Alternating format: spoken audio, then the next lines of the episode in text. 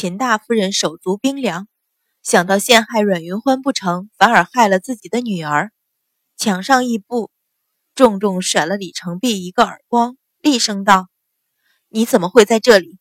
谁让你来的？”李成璧也懵了，踉跄退了一步，捂着脸说不出话来。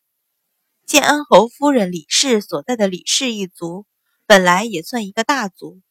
因数代人才平庸，渐渐没落。李成璧虽然博了个官身，以自己的出身，终究难以攀上名门望族。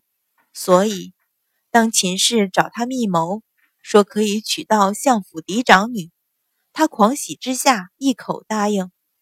分明说好，一等桥上呼救，他便跳进河里救人。等众人来了。看到他和阮大小姐抱在一起，毁了他的名节，就可以逼他下嫁。到时自己又得娇妻，又成为相府的乘龙快婿，还能拉拢靖安侯府。怎么他按计而行，报上来的竟然是表妹秦林？秦氏心里也是一片惊乱。到这地步，秦林名节已毁，说什么也不能承认是自己有意陷害。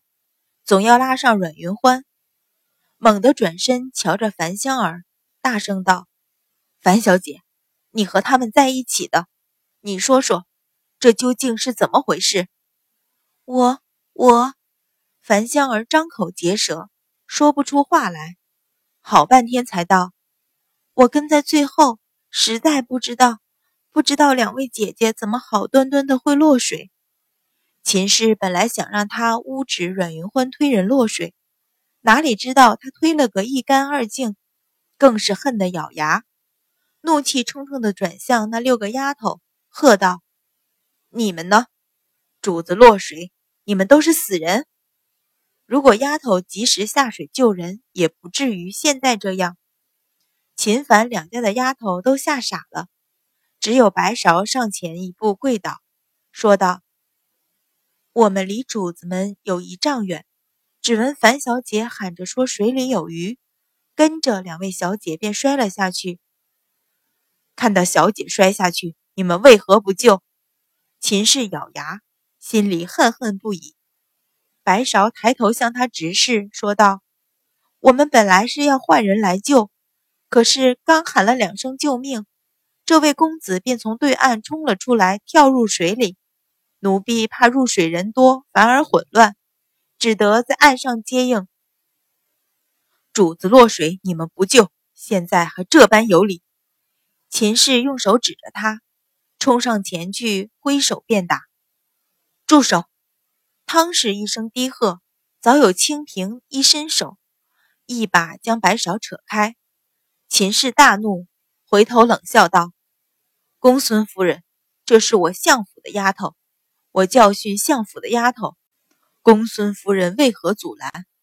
汤氏冷笑道：“公主在这里，哪里容你私设公堂？再者说，这几个虽是奴才，也不过十几岁的小丫头，又有哪个是会水的？怎么救人？如今秦大小姐与男子这个样子被人瞧见，你不问这李公子如何到了后宅？”却先审问丫头，是不是要遮掩什么？有什么可问？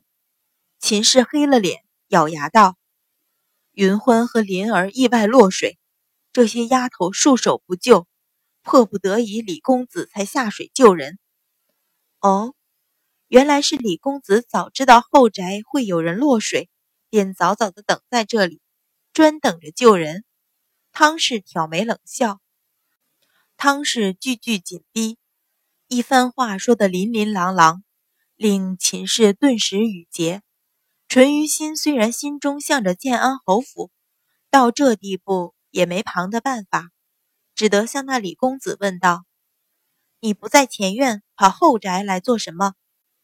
李成璧早已惊出一身汗来，结结巴巴道：“前边侯爷说酒水不够，我我我便去。”酒窖取酒，不料听到有人呼救，便便，哦，原来是碰巧。半天没说话的秦二夫人开口，语气里有故作的轻松。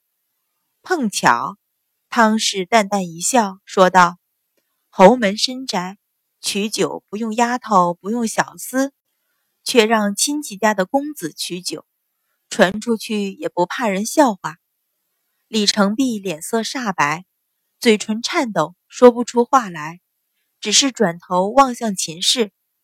三公主淳于心看到这里，早已知道大概的事实，脸色变幻不定。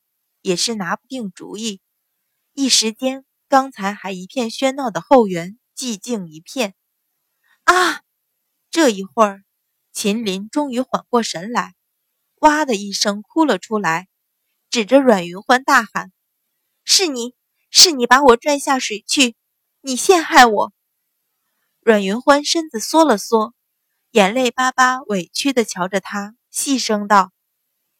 或许是惊慌下连累姐姐也说不定，但是，但是这位李公子我从不认识，总不会是我与他合谋。你，你的衣裳。他说的话前句不接后句，显然是受惊过度。可是众人却听得明白，都向秦林的身上瞧去。虽然早有丫头取了衣服将他裹住，但是。刚才那裸露的酥胸和雪白的长腿，可是众目所睹。一位和汤氏交好的夫人，嗤的一声笑出来，说道：“怎么落个水会把衣裳撕成这样？”另一位夫人也瞧不惯秦氏的嚣张跋扈，掩了掩唇，说道：“今儿这事传出去，怕是对秦大小姐的名声不好。”另一位夫人更是说道。好在都是自家亲戚，知根知底，倒不如坏事变好事，成全他们吧。这话竟然是直指秦林和李公子有私情。秦氏脸色乍青乍白，狠狠向阮云欢瞪去。阮云欢脖子一缩，将小脸藏入大萧氏怀里，肩膀轻轻颤抖，看起来是惊恐至极，却只有大萧氏知道。这个丫头竟然是藏在他的怀里笑出声来。